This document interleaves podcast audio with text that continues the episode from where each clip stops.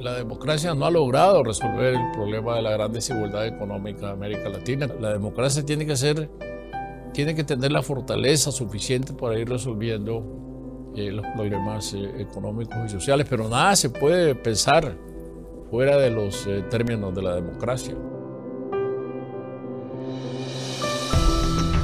La serie Democracy in Practice de Club de Madrid reúne las voces de expresidentes y primeros ministros elegidos democráticamente que aprovechan su experiencia de liderazgo individual y colectiva para fortalecer la práctica democrática inclusiva, con el objetivo de mejorar el bienestar de las personas en todo el mundo.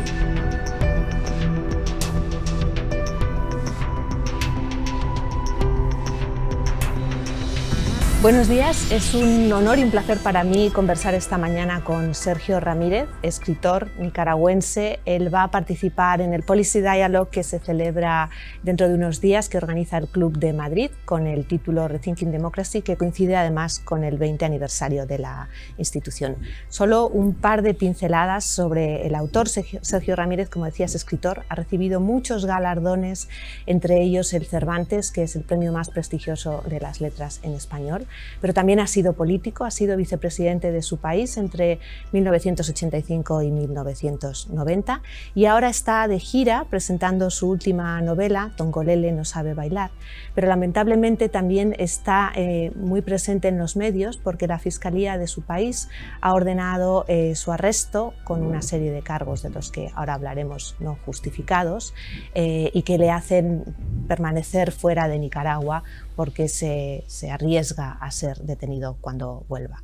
Sergio Ramírez, muy buenos días. Buenos días, muchas gracias. Lo primero que quería preguntar es eh, cómo está. No es la primera vez que vive fuera de su país, no es la primera vez que vive en el exilio, pero ¿cómo está en estos momentos? Bueno, yo en tiempos normales suelo pasar medio año en mi país y medio año viajando por mis compromisos eh, literarios que son, que son múltiples pero hoy ese medio año lo tengo eh, vetado, el año, medio año en casa. Eh, de manera que el exilio es un desafío para readaptar la vida. ¿no? Mm, uno no puede, no puede eh, sentarse sobre una piedra en el camino a llorar y decir que esto me ha pasado, me han quitado mi patria, no puedo, las puertas de mi país tienen un cerrojo, sino buscar las alternativas que la vida depara y y, a veces eh, reflexiono qué me pasaría si yo no fuera escritor. Eh, sería una situación realmente trágica, desastrosa. Pero la escritura uno, la, uno la lleva donde quiera que va, ¿no? Yo, mi, mi laptop, yo la pongo en cualquier parte si tengo la tranquilidad y el reposo suficiente que necesito para escribir, pues me pongo a escribir. Eso no quiere decir que, que yo olvide que, de dónde vengo, ¿no? Pero eh, el futuro siempre tiene puertas abiertas. es verdad que el laptop puede ir a cualquier lugar y nos permite ahora estar en conexión con el mundo en cualquier lugar, pero siempre que habla de su casa habla de los 8.000 libros que han quedado allá. Ese es un universo distinto, es un universo propio eh, porque una biblioteca es como una casa eh, que se va construyendo poco a poco. Recuerdo cómo mi padre construyó su casa en el pueblo donde yo nací, en Mazatepe, que la fue haciendo por partes mientras el dinero le iba alcanzando, eh, primero un ala de la casa, un dormitorio, dos dormitorios, hasta que logró completarla. Una biblioteca es la vida. yo tengo libros de, de mi adolescencia, eh, acumulados en distintas partes, mientras viví en Costa Rica, mientras viví en Alemania, y todos han ido a, dar allí, la biblioteca se vuelve un depósito de la memoria que uno conoce de memoria, yo sé dónde está cada libro, nadie más que yo puede abrir las puertas secretas de ese recinto sagrado y decir aquí tengo a Turgenev, aquí tengo a Chekhov, aquí está Faulkner. Eh, de manera que eso sí eh, es una pérdida inmensa para, para mi vida, pero ahora me doy cuenta que con solo un mes de estar aquí ya tengo 50 libros. voy haciendo va retoñando una nueva biblioteca. Aparte de los libros, ¿hay algo que le hubiera gustado eh, sacar de casa? Lo pregunto, estamos ahora en España, estamos hace justo un mes que empezó eh, el volcán en La Palma, empezó la erupción del volcán en La Palma. Estamos impresionados por las imágenes de esas personas que han tenido 15 minutos para decidir qué querían rescatar de sus casas que iban a ser arrasadas. ¿Hay algo que ha quedado allá que le hubiera gustado sacar? Bueno, es que hay muchas cosas, ¿no? Que son también parte de la memoria de la, de, la vida, los cuadros. Eh, los cuadros que yo tengo son regalos. Eh, tengo un Park, que es el, regalo del, del, pintor, que es un cuadro que quiero eh, muchísimo. Tengo un Guayasamín dedicado de su mano. tengo un Wilfred Land, que me regaló Gabriel García Márquez que pertenece a la serie del buque fantasma. Eh, eh, tengo a cuadros del, gran pintor nicaragüense Armando Morales. De manera que eso también yo lo he hecho en falta y, quedaron ahí mis primeras, las primeras ediciones de mis libros, todas coleccionadas. Eh, libros dedicados por Julio Cortázar, por García Márquez, por Juan Rulfo. Eso es el tesoro que he perdido, ¿no? Es toda una vida, ¿no? Ligada a, vivencias, a experiencias. Todo está ligado a la vivencia, a la vida. No, yo no, no, no, no tengo esos cuadros ni esos libros dándoles un valor monetario porque sé que, que pueden llegar a valer muchísimo dinero o valen muchísimo dinero sino porque es parte de mi afecto, ¿no? Y, esas paredes desnudas eh, no me servirían de nada. Vamos a, Tongolele. ¿Por qué le ha molestado tanto a, Daniel Ortega, al régimen, la novela? Porque lleva años denunciando el deterioro de la, de la, vida, de la política, de la situación en Nicaragua. ¿Qué hay en Tongolele que les ha molestado tanto? Lo, lo primero es que yo no sé, estoy seguro si él o su esposa han leído el libro. No, no, no puedo asegurarlo y tengo muchas dudas acerca de, eso. Me parece que algún burócrata debe haber llegado a decirles, miren, este libro no puede entrar al país porque eh, ofende al régimen o lo que sea. Eh, tras la represión brutal que hubo en Nicaragua en el año 2018, eh, donde más de 500 jóvenes fueron asesinados por tiros de francotiradores, la, mayoría, y los paramilitares salieron a la calle a barrer las barricadas donde había muchachos desarmados, una verdadera rebelión cívica. El régimen inventó eh, una tesis de la, de la que no ceja en insistir, y es que se trataba de un golpe de Estado, un golpe de Estado fraguado en las calles y no en los cuarteles, algo que es muy extraño, ¿no? Eh, y, este libro pues eh, contradice esa, esa, tesis oficial, eh, muestra los hechos más dramáticos de, de, esas jornadas terribles que hubo, entre ellos el incendio de la casa de un pastor evangélico que no quiso abrir las puertas para que en la azotea instalaran francotiradores y quemaron viva a la familia adentro. entonces, estos hechos son recientes y extraño eh, para un novelista introducir en un libro hechos recién pasados. Yo siempre me cuido de tomar distancia de los hechos, que, los hechos se decanten solos, pero aquí era inevitable eh, meterlos dentro de la dinámica creativa de la, de la novela. Y el otro hecho es la naturaleza del régimen, porque este es un régimen muy híbrido. Este es un régimen que su discurso, el discurso de Ortega siempre es de la retórica eh, marxista, leninista de los años 60, que suena muy envejecida, de la que nadie entiende, porque los jóvenes en Nicaragua eh, no, no, entienden nada de eso. Eh, en Nicaragua el 70% de la población tiene menos de 30 años de edad y, esos ecos de esa revolución ya no, no llegan a, a, los, a los jóvenes. Pero entonces junto con eso hay una mezcla de marxismo y esoterismo, que es lo que es más atractivo para un novelista. ¿no?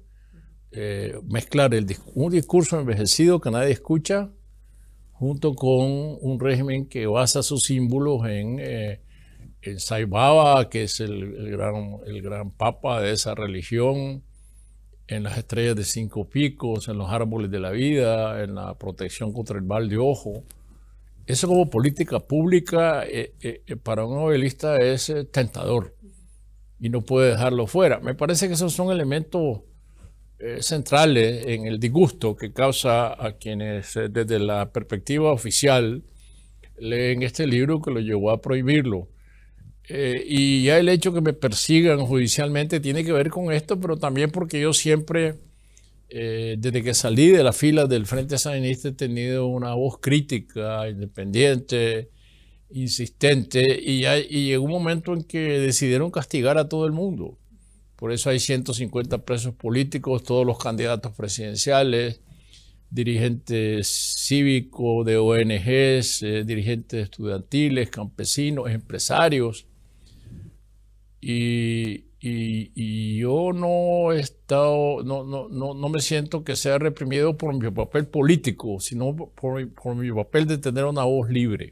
Mm, me, viene la famosa frase de, de Vargas Llosa, ¿no? Eh, ¿En qué momento se había jodido Nicaragua, si me permite la expresión? ¿Qué, qué, cómo hemos llegado a esto? ¿Qué pasó con la revolución? ¿Dónde quedó la revolución? Yo creo que la revolución terminó en 1990 cuando la Violeta Barrio de Chamorro gana las elecciones por una mayoría indiscutible, y el Frente Sandinista entrega el poder. Y el Frente Sandinista hace su, su último gran gesto histórico. El primero es haber derrocado a Somoza y el segundo, entregar pacíficamente el poder que había ganado por las armas, entregarlo por los votos. Hasta allí la historia del Frente Sandinista eh, hubiera sido clave en la historia futura del desarrollo de la democracia en Nicaragua, pero Daniel Ortega resolvió que después de reconocer las elecciones había que desconocerlas por medio de asonadas en las calles y buscando cómo desestabilizar al régimen de Doña Violeta.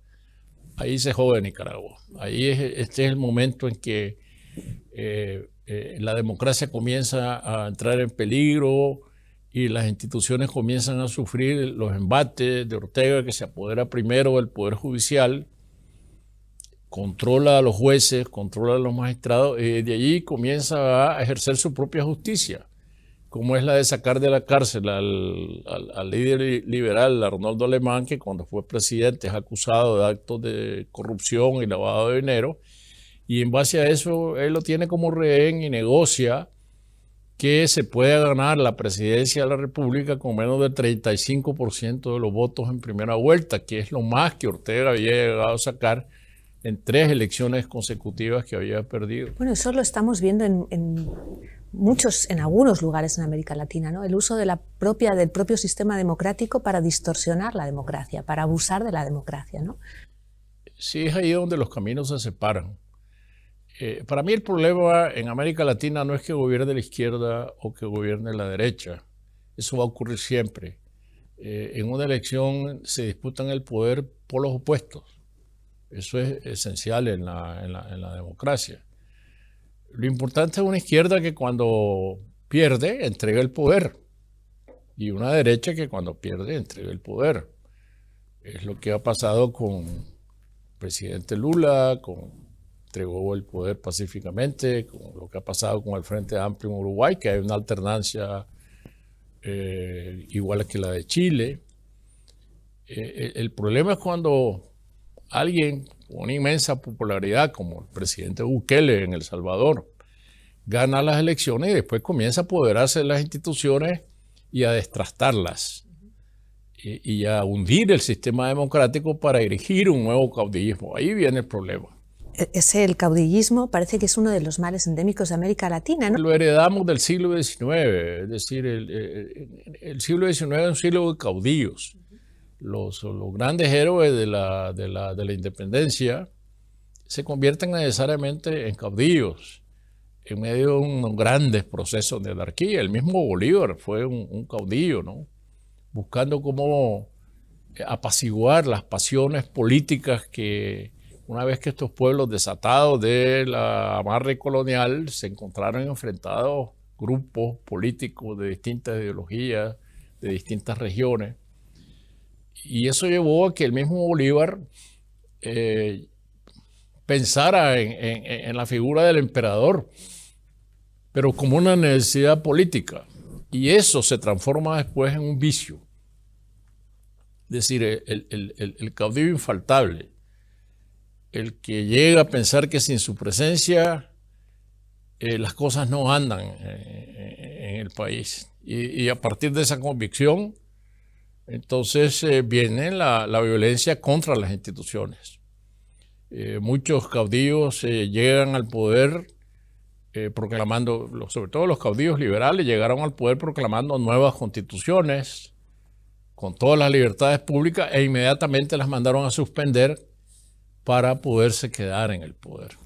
Pero, ¿tiene remedio? Porque hemos visto grandes procesos, grandes transiciones en América Latina. Hemos visto avanzar la democracia y sin embargo ahora mismo hay, según el último Latino Barómetro, un 71% de la población en América Latina está insatisfecho con el estado de la democracia. ¿Es, un péndulo? ¿Podemos volver atrás? Claro, porque la, eh, la, democracia no ha logrado resolver el problema de la gran desigualdad económica de América Latina. América Latina es el continente más desigual en el mundo. Aquí hay una contradicción que nadie más que la democracia puede resolver. Aquellos que piensan que apartamos la democracia, anulamos la democracia para resolver los problemas económicos, entonces volvemos al fenómeno del caudillo único que puede ser marxista o puede ser conservador, pero dice yo resuelvo este problema y, los votos no me importan. Al contrario, eh, la, la, democracia tiene que ser, tiene que tener la fortaleza suficiente para ir resolviendo eh, los problemas eh, económicos y sociales, pero nada se puede pensar fuera de los eh, términos de la democracia. Y hablando de desigualdad, este año se cumple el cincuentenario, el 50 aniversario de las venas abiertas de América Latina, que describía eh, parte de los orígenes o que atribuía eh, al, colonialismo español parte de los orígenes de esa desigualdad y algo que se ha enquistado. Pero 50 años después sigue siendo válido ese, ese análisis. ¿Qué, ¿Qué, se puede hacer dentro de los países para... ¿Cómo se puede combatir también el poder inmenso de unas élites que muchas veces parecen secuestrar cualquier avance eh, contra la desigualdad. Muchas, de las cosas que Galeano eh, eh, toca en ese libro son ciertas y están muy, planteadas de manera muy poética, ¿no? que, es el atractivo que este, que este libro tiene. Pero yo creo que en América Latina el problema ha sido, obviamente hemos pasado por un dominio colonial, por una influencia de los Estados Unidos, por un gran poder que tienen las élites, pero eso no es todo. Nosotros tenemos que buscar eh, eh, la solución de los problemas en nuestras propias fuerzas y hacernos cargo de nuestra propia identidad. Yo creo que eh, en estos aniversarios de la independencia y este enfrentamiento que hay ahora con la figura de Colón, que ha surgido últimamente como representante del, eh, colonialista, eh, lo que surge aquí es el problema de identidad. Tenemos quiénes somos nosotros, ¿no? Eh, somos una mezcla híbrida necesariamente, ¿no?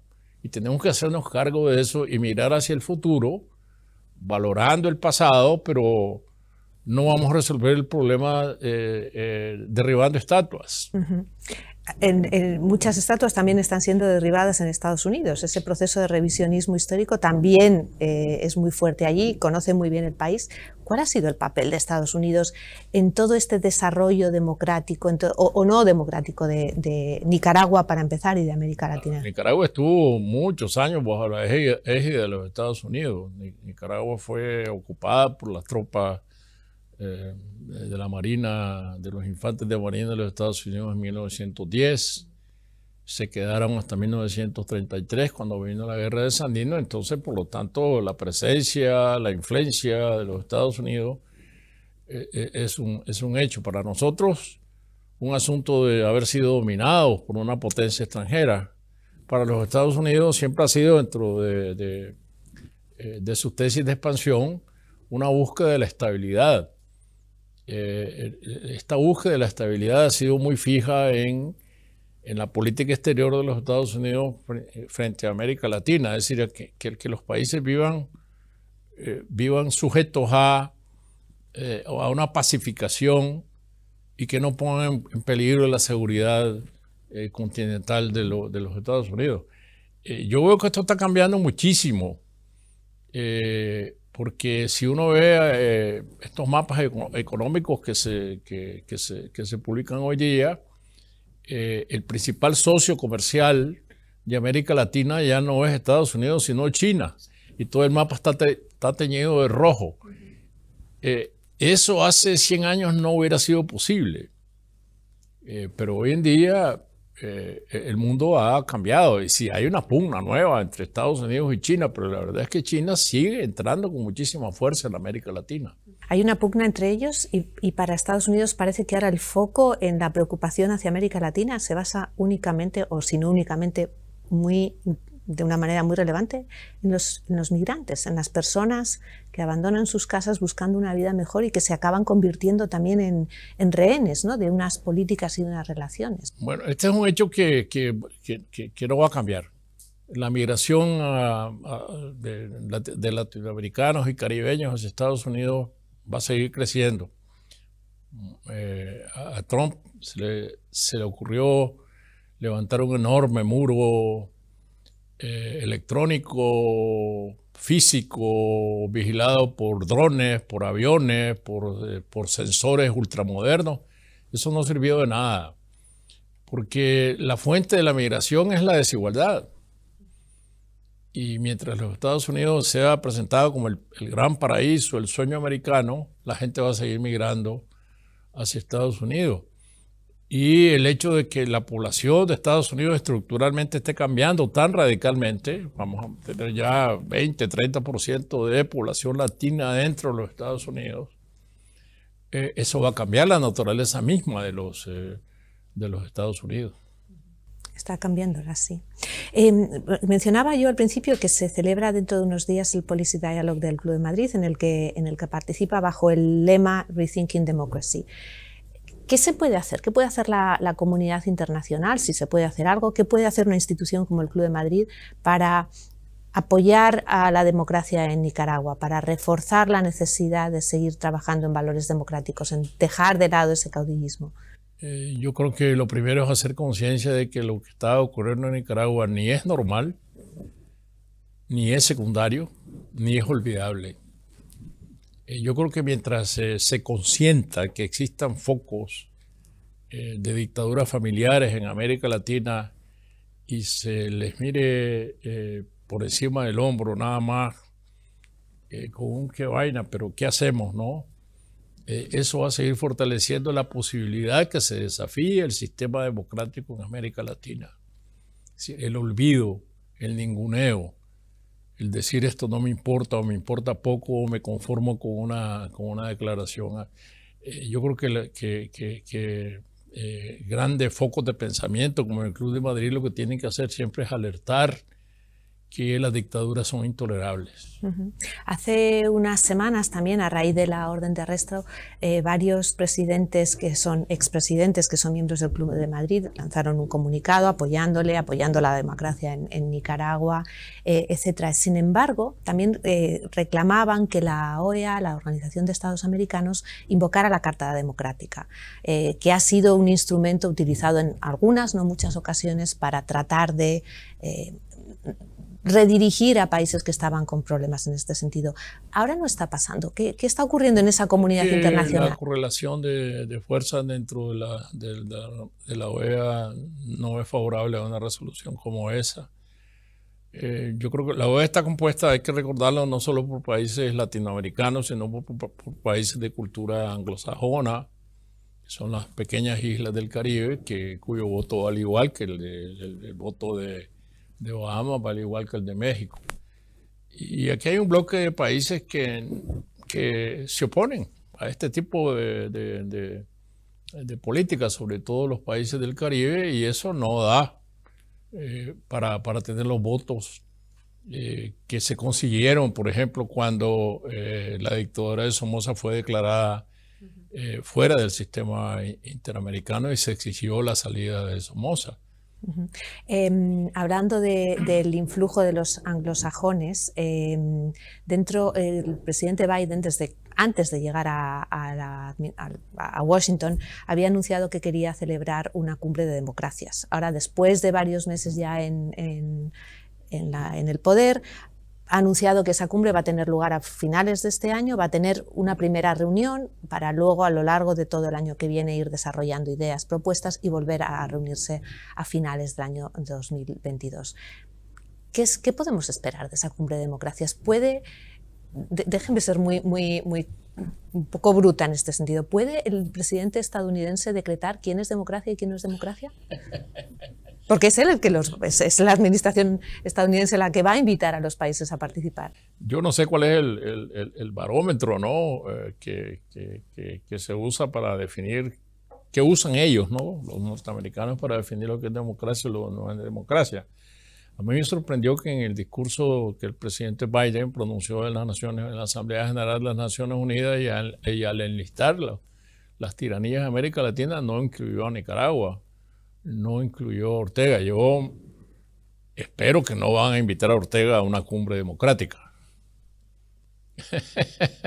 No sé quién para opinar, pero, pero en fin. Eh, y sin embargo, eh, seguimos viendo contradicciones, ¿no? porque no hace mucho el Fondo Monetario Internacional ha renovado los fondos que van al país. Esas son las eh, herramientas que se utilizan ahora, tratar de limitar el acceso a financiación, a, a fondos que permitan al régimen seguir operando como lo está haciendo. Yo creo que cuando para una potencia como para los Estados Unidos, un, país como Nicaragua no está dentro de sus prioridades estratégicas.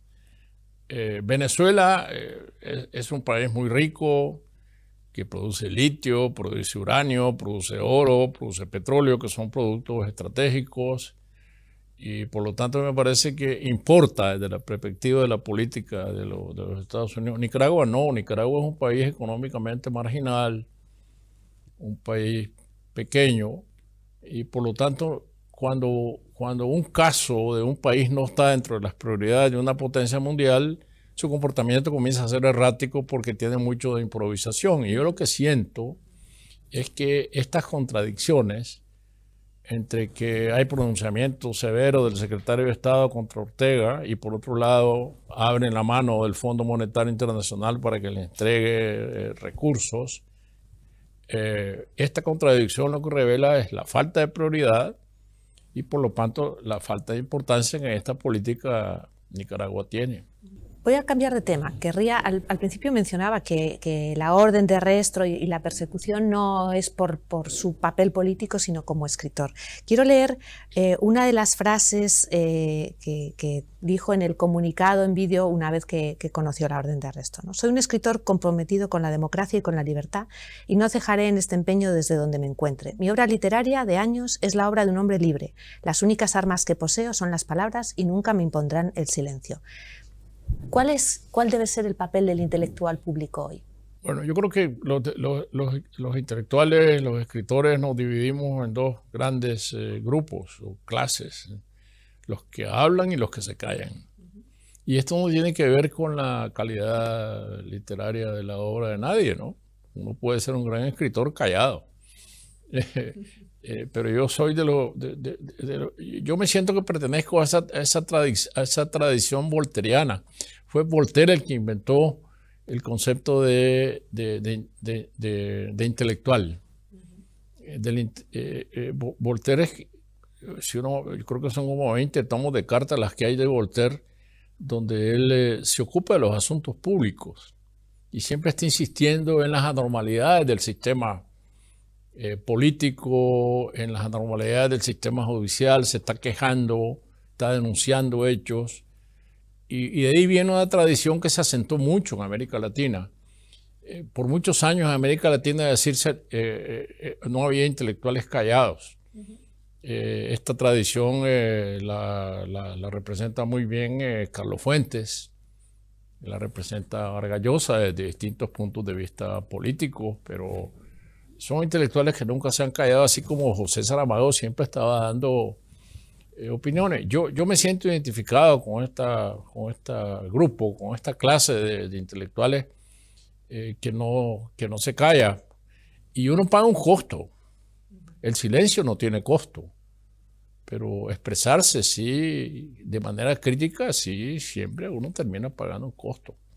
Pero además del costo, el silencio tiene sentido para, para alguien que desarrolla las ideas, que las plasma en, en obras eh, literarias, en obras artísticas? No lo creo porque, mira, yo creo que la gran, gran parte de la novela de América Latina, de la narrativa de América Latina, se asienta en las anormalidades del sistema público. Eh, en, las anormalidades significa el poder abusivo, el poder que, de los dictadores, eh, en los fenómenos sociales y económicos que siempre están perturbando eh, eh, el, paisaje, las migraciones masivas de los Estados Unidos es un, es un tema, por ejemplo.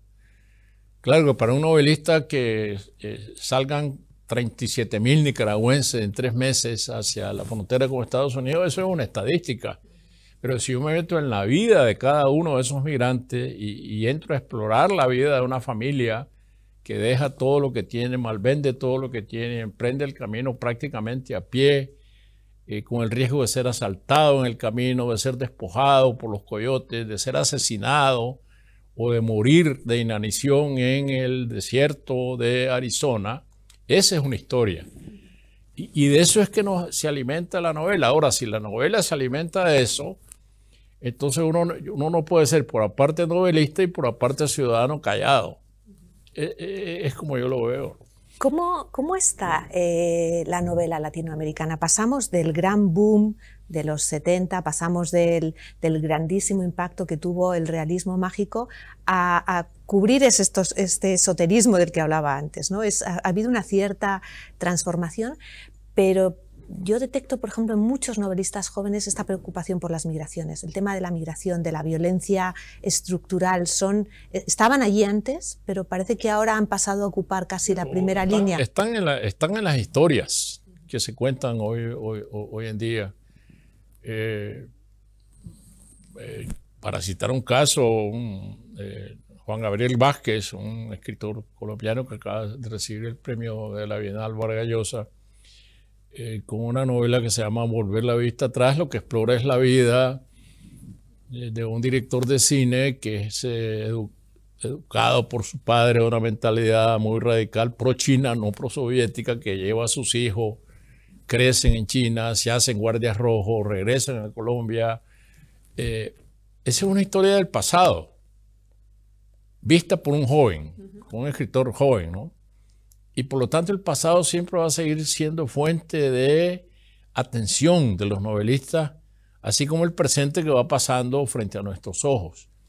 Y como el caso de Juan Gabriel, podría citar otros muchos. Eh, bueno, usted mismo, porque buena parte de su obra es una exploración del pasado mezclada con el presente, esa indagación permanente en la identidad, en la identidad, en teoría de Nicaragua, pero en el fondo en la, en la identidad del ser humano.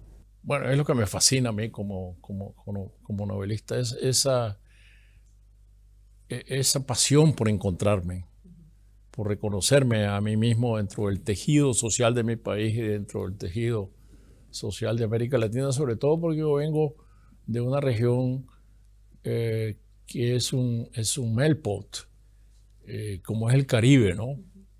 Eh, es una región rica en tradiciones, en música, en historias orales, eh, eh, en todo lo que compone un mosaico cultural muy amplio, pero porque nosotros venimos de una mezcla étnica muy diversa y que es lo que es apasionante ¿no? Eh, para mí en el, en el Caribe.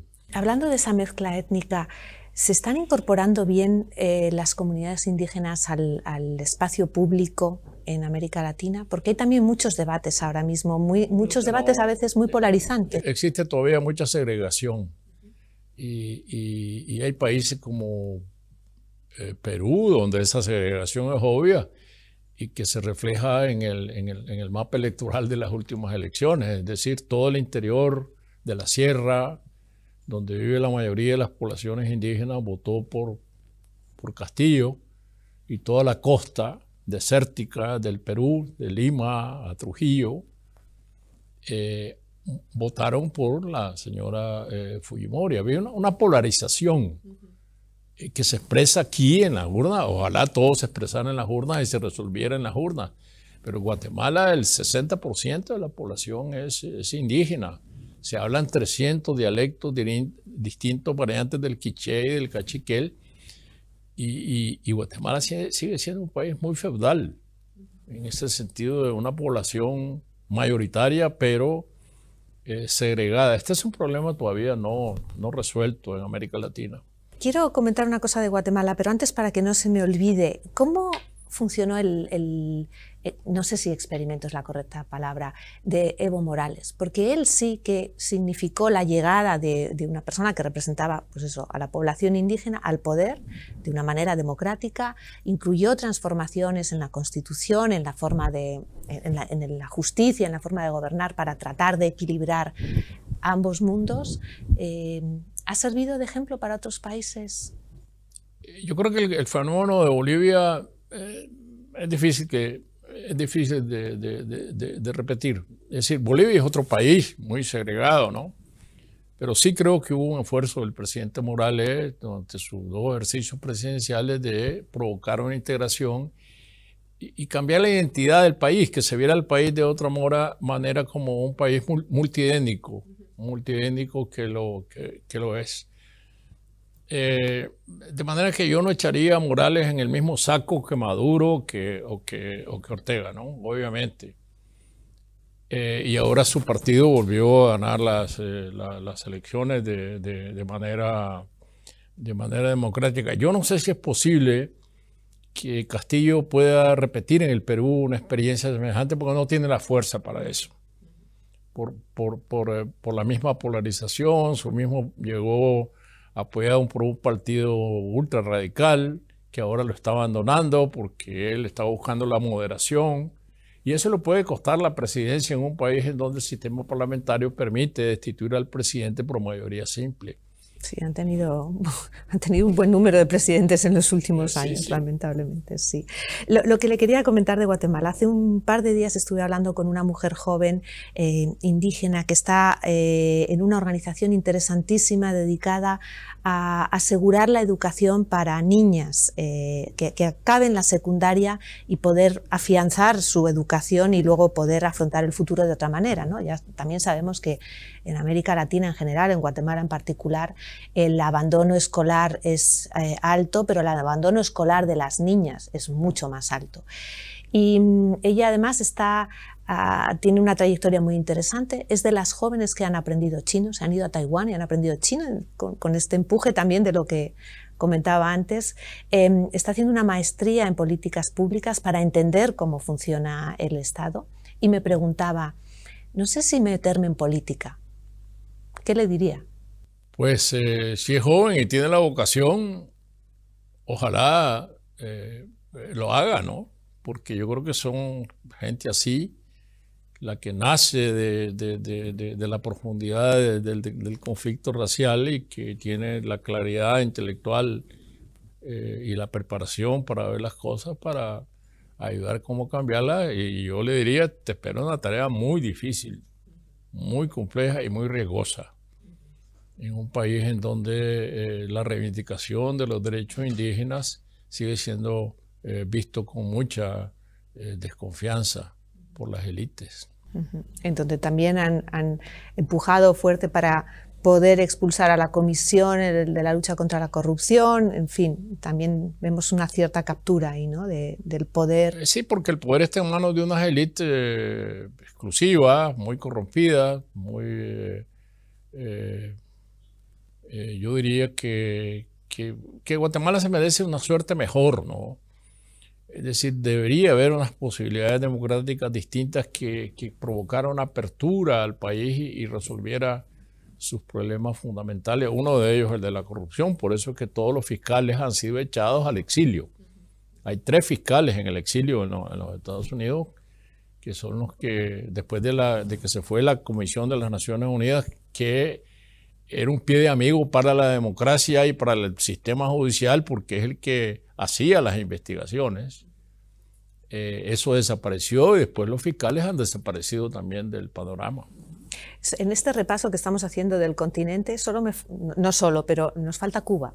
Antes hablábamos de Estados Unidos y de su, y de su papel en determinados países, eh, su interés en Venezuela. Eh, Cuba tampoco es una gran potencia económica, pero ahí el interés sigue siendo el, ideológico, ¿no? El, aplastar un régimen porque no concuerda con sus criterios. ¿Qué, puede pasar ahora con Cuba? Lo que pasa es que eh, eh, la, revolución en Cuba triunfó en 1959, eso hace ya mucho rato. Es decir, entonces, como en todo proceso biológico hay adolescencia, juventud y ancianidad. Esta es una, ideología muy anciana. Eh, y lo que los jóvenes salen a reclamar en Cuba es libertad, democracia, que no está en la mente de quienes dirigen el país. Porque en la mente de quienes dirigen el país está eh, eh, la idea del partido único, que ya es completamente obsoleta. entonces esta gran contradicción es de nacional. Eh, en, Cuba. Los Estados Unidos siempre han tenido una política muy, eh, digamos, eh, cambiante respecto a Cuba, desde la mano dura de Trump o antes la apertura de, Obama. Y estas aperturas siempre se dan bajo, la, bajo el criterio de que abriéndose a Cuba el sistema se va a abrir. Y, yo creo que mientras estas mentes obsoletas sigan eh, tomando las decisiones políticas en Cuba, las posibilidades de apertura son muy limitadas porque tienen un horizonte ideológico muy cerca de, los ojos. Eh, eh, la autorización de, empresas privadas en Cuba, por ejemplo. Eso es un intento que se ha repetido y que se ha echado para atrás siempre. Ahorita acaban de aprobar una cantidad de pequeñas empresas con unas limitaciones que no las hacen viables. Es decir, porque o entran en las, eh, dentro de lo que es el modelo chino de partido único con mercado salvaje, o se busca un modelo dentro del cual la economía verdaderamente eh, funcione. Pero la gran contradicción es que, por lo menos en América Latina, a mí me parece que una economía libre de mercado termina cambiando necesariamente el sistema político. Y ese es el gran temor de las élites que gobiernan el país. Está, está claro. Eh, me falta preguntarle una cosa. ¿Qué va a pasar, qué cree que va a pasar el 7 de noviembre? Nada, ya pasó todo. El 7 de noviembre, recuerdo, son las, las próximas elecciones en, Nicaragua. ya pasó todo. Eh, ese es un, es un proceso burocrático para certificar un nuevo periodo de Daniel Ortega y su esposa en el poder no se va a lograr nada. Eh, y tengo toda la seguridad del mundo de que Ortega el año que viene va a buscar una negociación eh, para lograr que a cambio de que se le asegure que, los países reconocen la legitimidad de su gobierno, de su nuevo gobierno, él va a hacer unas aperturas con los empresarios y va a comenzar a soltar a los rehenes porque estos prisioneros no son sino rehenes políticos. Yo creo que esa es una trampa eh, peligrosa eh, para quienes se acerquen a ella. Eh, es decir, negociar el reconocimiento de Ortega a cambio de los rehenes, que es lo que él tiene que poner, lo único que tiene como cartas para, para, jugar, por eso tiene tantos presos políticos. Entonces, yo creo que es una gran trampa para las democracias en el mundo, sobre todo para las que forman la Unión Europea, eh, entrar a negociar con Ortega sabiendo que él lo va a hacer solo para consolidar su poder y no para ceder poder, no para abrir al país a unas elecciones democráticas. Entonces, ¿qué sugeriría que se hiciera, por ejemplo, desde la Unión Europea? Eh, mantener la firmeza que, hasta ahora el, ministro de Exteriores de la Unión Europea, el señor Borrell, ha, anunciado. ¿Hay riesgo de que se repitan, riesgo, hay posibilidad de que se repitan las protestas del 18? Siempre existirá, es decir, eh, hay una losa de plomo que pesa sobre las movilizaciones por la enorme vigilancia policial. La policía ha multiplicado su número de efectivos por tres desde el 2018 Eh, si alguien quiere salir con una bandera de Nicaragua de su casa, inmediatamente hay un vehículo policial en la puerta que le impide salir. Es decir, hay un control policial y social, barrio por barrio. Hay comisarios de, los comités de acción ciudadana que para obtener un pasaporte, para obtener un permiso de trabajo, tienen que recurrir al, representante de ese barrio. De manera que el control es social, el control es político y el control es, policíaco. Romper con eso no es tan fácil, pero sin duda eh, eh, la gente está allí, eh, en contra del régimen. La escogencia para los nicaragüenses es entre democracia y dictadura. La última encuesta Sid Gallup, tomada hace menos de 15 días, en una muestra de más de 1.500 personas, eh, eh, revela claramente que si Ortega se sometiera a unas elecciones libres, sacaría el 19% del voto y cualquiera de los candidatos presidenciales que está, que está preso sacaría entre el 60 y el 65% del voto. Es decir, ese es el sentimiento que tiene la población. No quiere vivir el país bajo una dictadura que empobrece más a la gente, sino que quiere la oportunidad de un régimen democrático abierto que cree nuevas oportunidades. Suerte para Nicaragua el día 7. ¿Hay algo más que no le haya preguntado que le gustaría comentar? Me parece que cubrimos todo el espectro de la manera más amplia posible. Pues muchísimas gracias. Ha sido un placer. Gracias.